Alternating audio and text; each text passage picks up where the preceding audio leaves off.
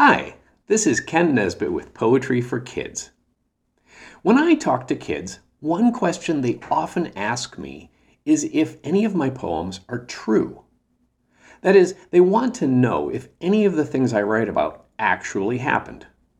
Of course, I tell them no, my poems are all fiction, meaning I just made them up.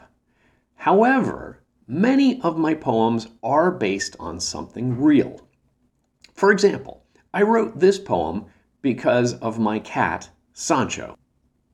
Sancho is a kitten, just a couple of months old, and when he's not playing or chasing our other cats around the house, he likes to stretch out for a nap.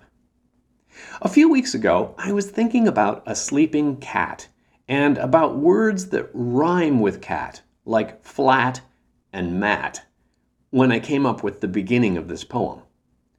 After that, I wasn't sure what else should happen, so I set it aside for a few weeks.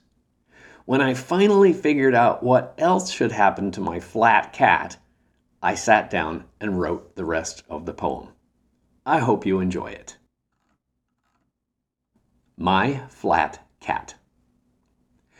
I have a cat. My cat is flat. He sleeps beneath the bathroom mat. He slides around upon the ground without the slightest striding sound. He only eats the flattest meats and thin and wispy kitty treats. He once was fat, but now my cat is totally, completely flat. He got so slim, so flat and trim, the day my Great Dane sat on him.